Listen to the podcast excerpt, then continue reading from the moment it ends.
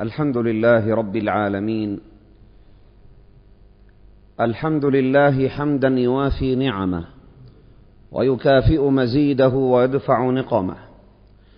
اللهم لك الحمد حمدا خالدا مع خلودك ولك الحمد حمدا لا منتهى له دون علمك ولك الحمد حمدا لا منتهى له دون مشيئتك.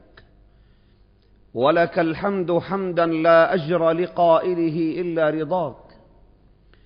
والصلاة والسلام على سيدنا محمد خاتم الأنبياء والمرسلين وعلى آله وأصحابه ومن تبعهم بإحسان إلى يوم الدين. يا أيها الناس اتقوا ربكم إن زلزلة الساعة شيء عظيم. يوم ترونها تذهل كل مرضعة عما أرضعت وتضع كل ذات حمل حملها وترى الناس سكارى وما هم بسكارى ولكن عذاب الله شديد. يا أيها الذين آمنوا اتقوا الله وقولوا قولا سديدا. يصلح لكم أعمالكم ويغفر لكم ذنوبكم ومن يطع الله ورسوله فقد فاز فوزا عظيما. وبعد أيها الإخوة الكرام في تقرير للأمم المتحدة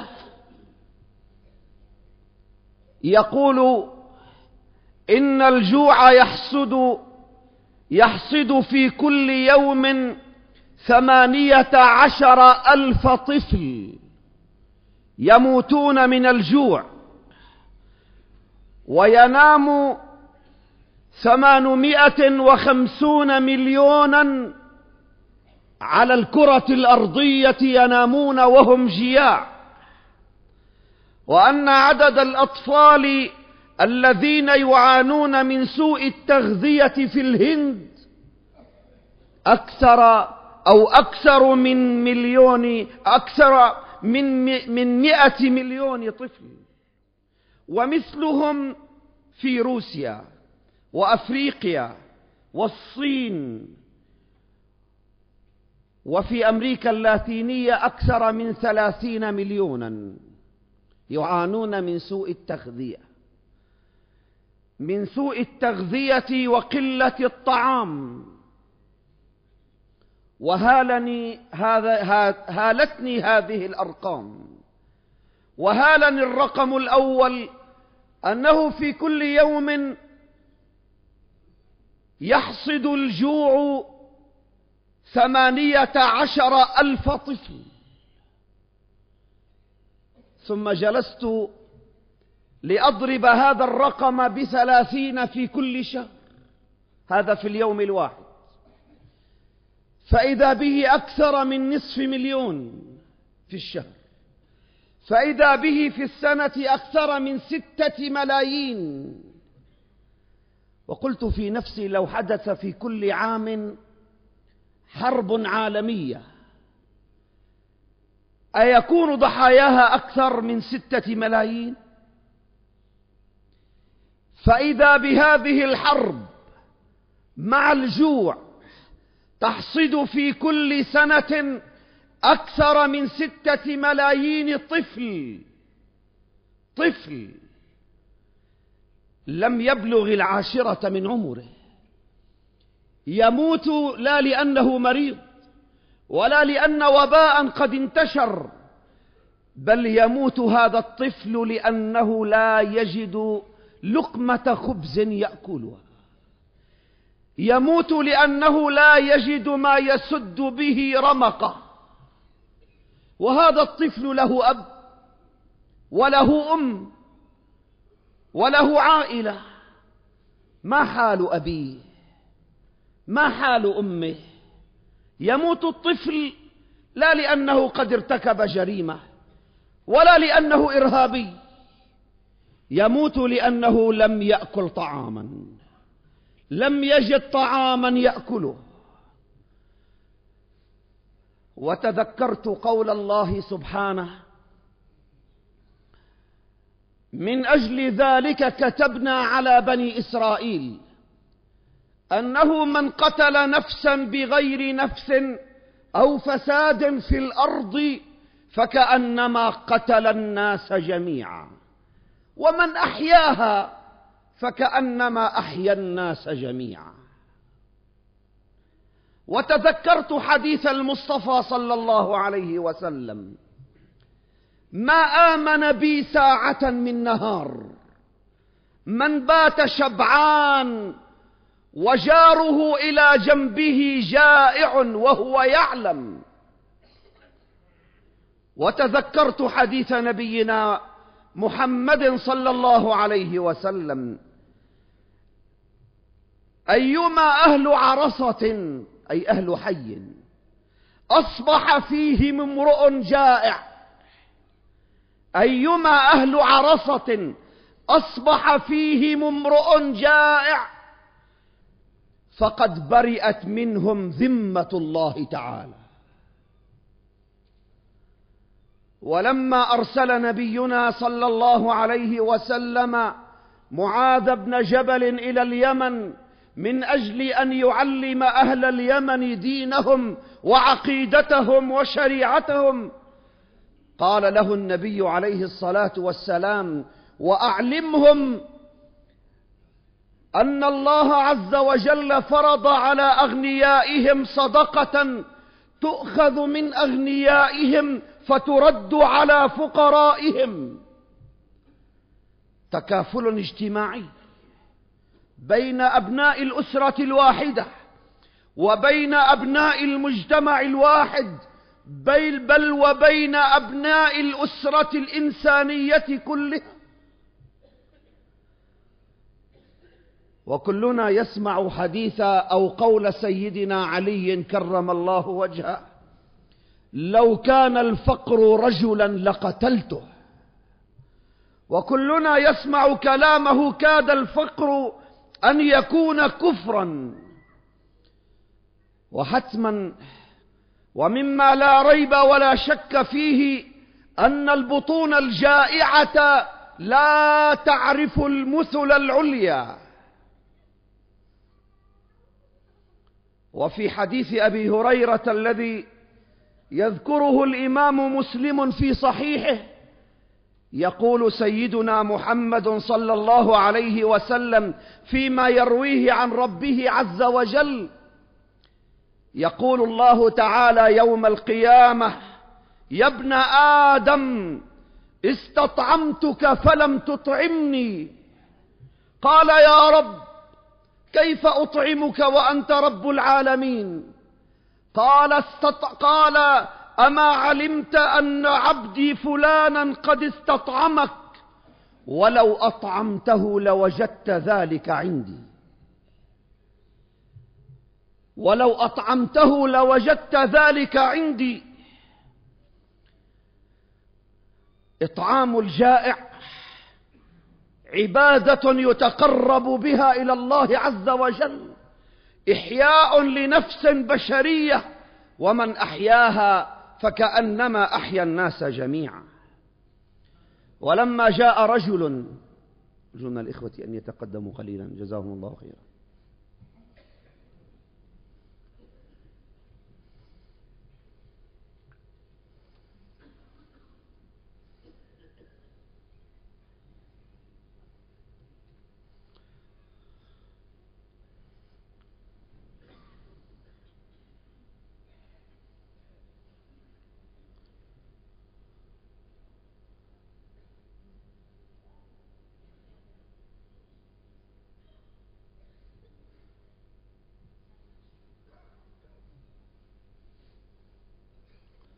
ولما جاء رجل فمثل بين يدي رسول الله صلى الله عليه وسلم فقال يا رسول الله إني مجهود. يعني أنا تعب من قلة الطعام والغذاء. فأرسل النبي المصطفى صلى الله عليه وسلم إلى بعض من نسائه هل لديكم من طعام؟ فترسل هذه الزوجة من زوجات الحبيب محمد خير خلق الله أجمعين. والله ما عندنا إلا ماء ثم يرسل إلى بعض من أزواجه غيرها. هل عندكم من طعام فتقول والله ما عندنا إلا ماء وهكذا يرسل إلى أزواجه جميعا. ثم ينادي الحبيب صلى الله عليه وسلم ينادي بأصحابه هل منكم من يضيف هذا الرجل هذه الليلة؟ فيقوم رجل من الأنصار فيقول أنا يا رسول الله. فيأخذ الأنصاري بيد هذا الضيف إلى بيته فيسأل زوجته هذا الأنصاري هل عندنا من طعام؟ فتقول والله ما عندنا إلا طعام نعشي به أولادنا نطعم أولادنا مساء. فقال هذا الرجل الأنصاري علليهم في هذه الليلة حتى يناموا. فإذا جلس وضع الطعام للضيف فإذا جلس ليأكل فأوهميه أننا نأكل معه ثم قومي فأطفئي السراج حتى يأكل الضيف ولا نأكل نحن. فصنعت المرأة كما أمرها زوجها فأكل الضيف حتى شبع ولم يتناولوا من هذا الطعام لقمة واحدة. ثم يأتي الرجل في الصباح إلى رسول الله صلى الله عليه وسلم فيقول له حبيبنا محمد يا هذا إن الله عجب من صنيعكما بضيفكما الليلة. إن الله عجب من صنيعكما. إنه صنيع جيد. إنه صنيع عظيم يستوجب رحمة الله عز وجل. يا معاشر الإخوة عندما تنظر في هذه النصوص النبوية والقرآنية إذا بك ترى الحالة التي وصل إليها العالم كله لتسمع كما تسمع كما تسمع في كل يوم. ثمانية عشر ألف طفل يموتون جوعا. تسمع أن تسعة وتسعين مليارا يخصصون لحرب العراق. تسعة وتسعين مليار دولار يخصصون لحرب العراق لسنة واحدة. وماذا بعد هذه السنة؟ ثم تجمع وتطرح وتقسم في نفسك. كم تطعم هذه التسعة والتسعين مليارا؟ كم تطعم من الجياع في العالم؟ كم تزرع من أراض صالحة للزراعة لتطعم هؤلاء الجياع؟ همهم الحرب على الناس. همهم إرهاب الدول. فإن كانوا يتهمون أفرادا بالإرهاب فعندهم إرهاب الدول. قال تعالى إن الذين إن الذين كفروا ينفقون أموالهم ليصدوا عن سبيل الله. ينفقون أموالهم ليصدوا عن سبيل الله.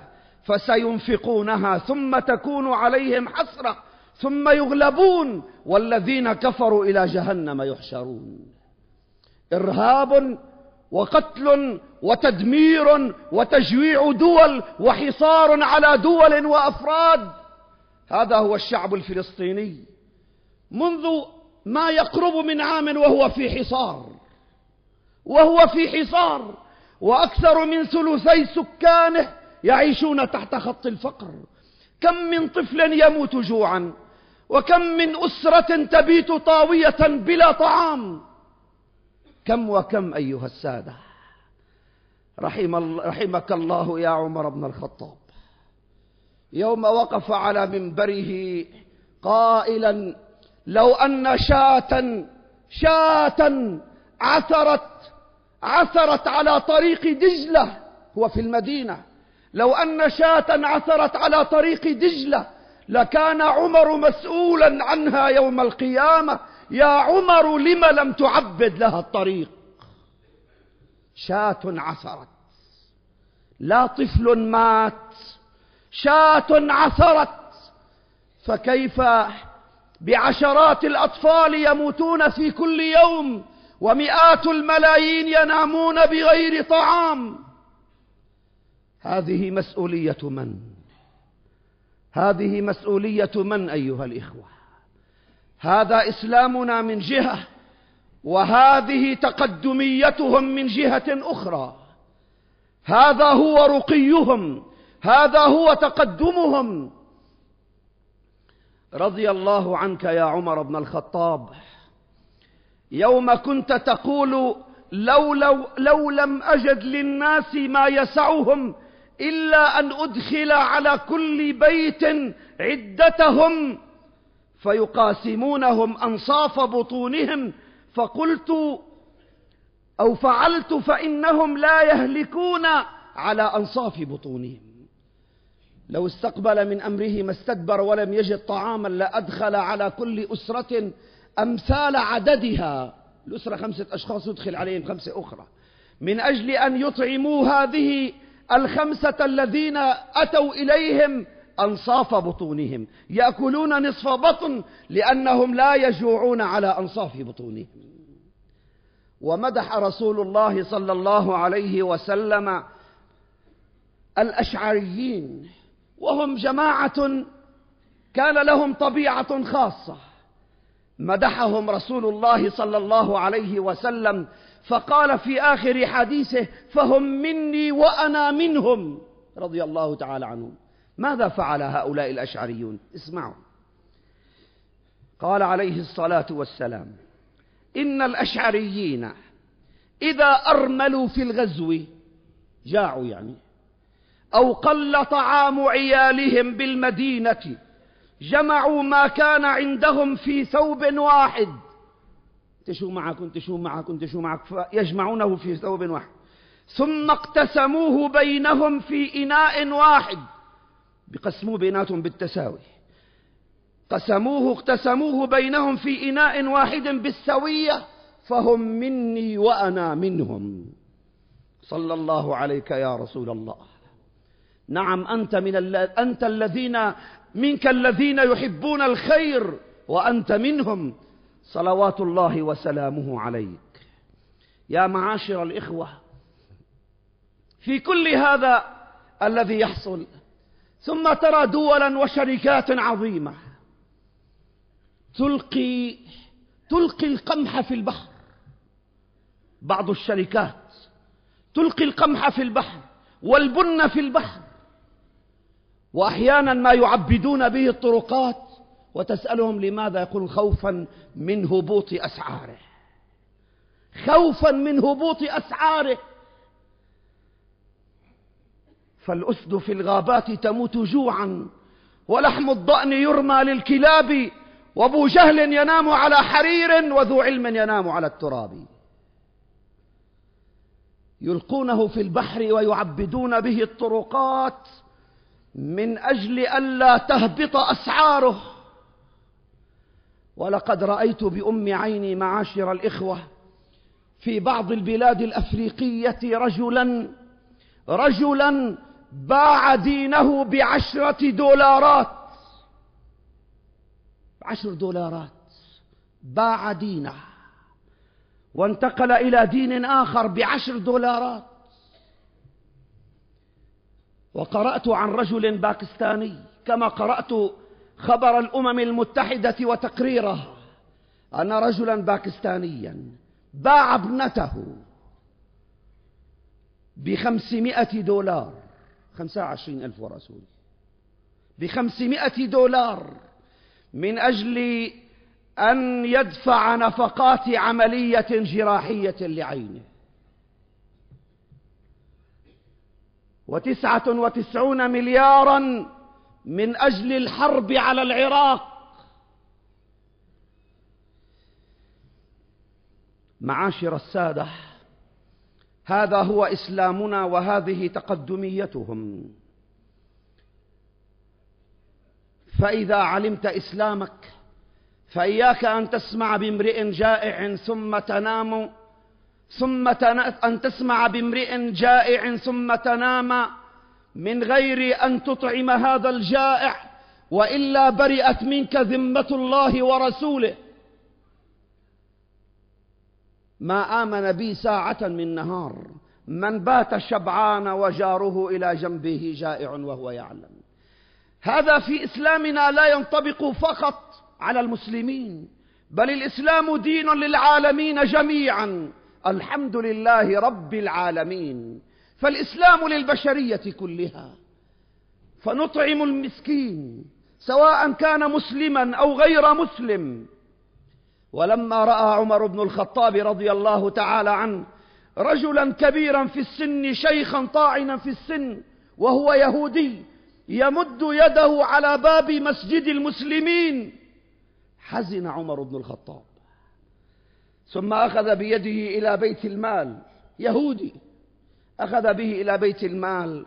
وقال للقائمين على بيت مال المسلمين أكلتم شباب هذا؟ فإذا أصبح كبيرا في السن تركتموه أعطوه من بيت مال المسلمين. وأعطوا هذا الرجل المسن اليهودي من بيت مال المسلمين من غير مال الزكاة طبعا. من أجل ألا يمد هذا اليهودي يده ليتسول وهو في رعاية المسلمين. وفي ذمتهم فهم أهل الذمة. إطعام الطعام عبادة عندنا. قال تعالى في القرآن الكريم إن الأبرار يشربون من كأس كان مزاجها كافورا عينا يشرب بها عباد الله يفجرونها تفجيرا يوفون بالنذر ويخافون يوما كان شره مستطيرا ويطعمون الطعام على حبه على حب الله. مسكينا ويتيما وأسيرا إنما نطعمكم لوجه الله. إنما نطعمكم لوجه الله. لا نريد منكم جزاء ولا شكورا. إنا نخاف من ربنا يوما عبوسا قمطريرا فوقاهم الله شر ذلك اليوم.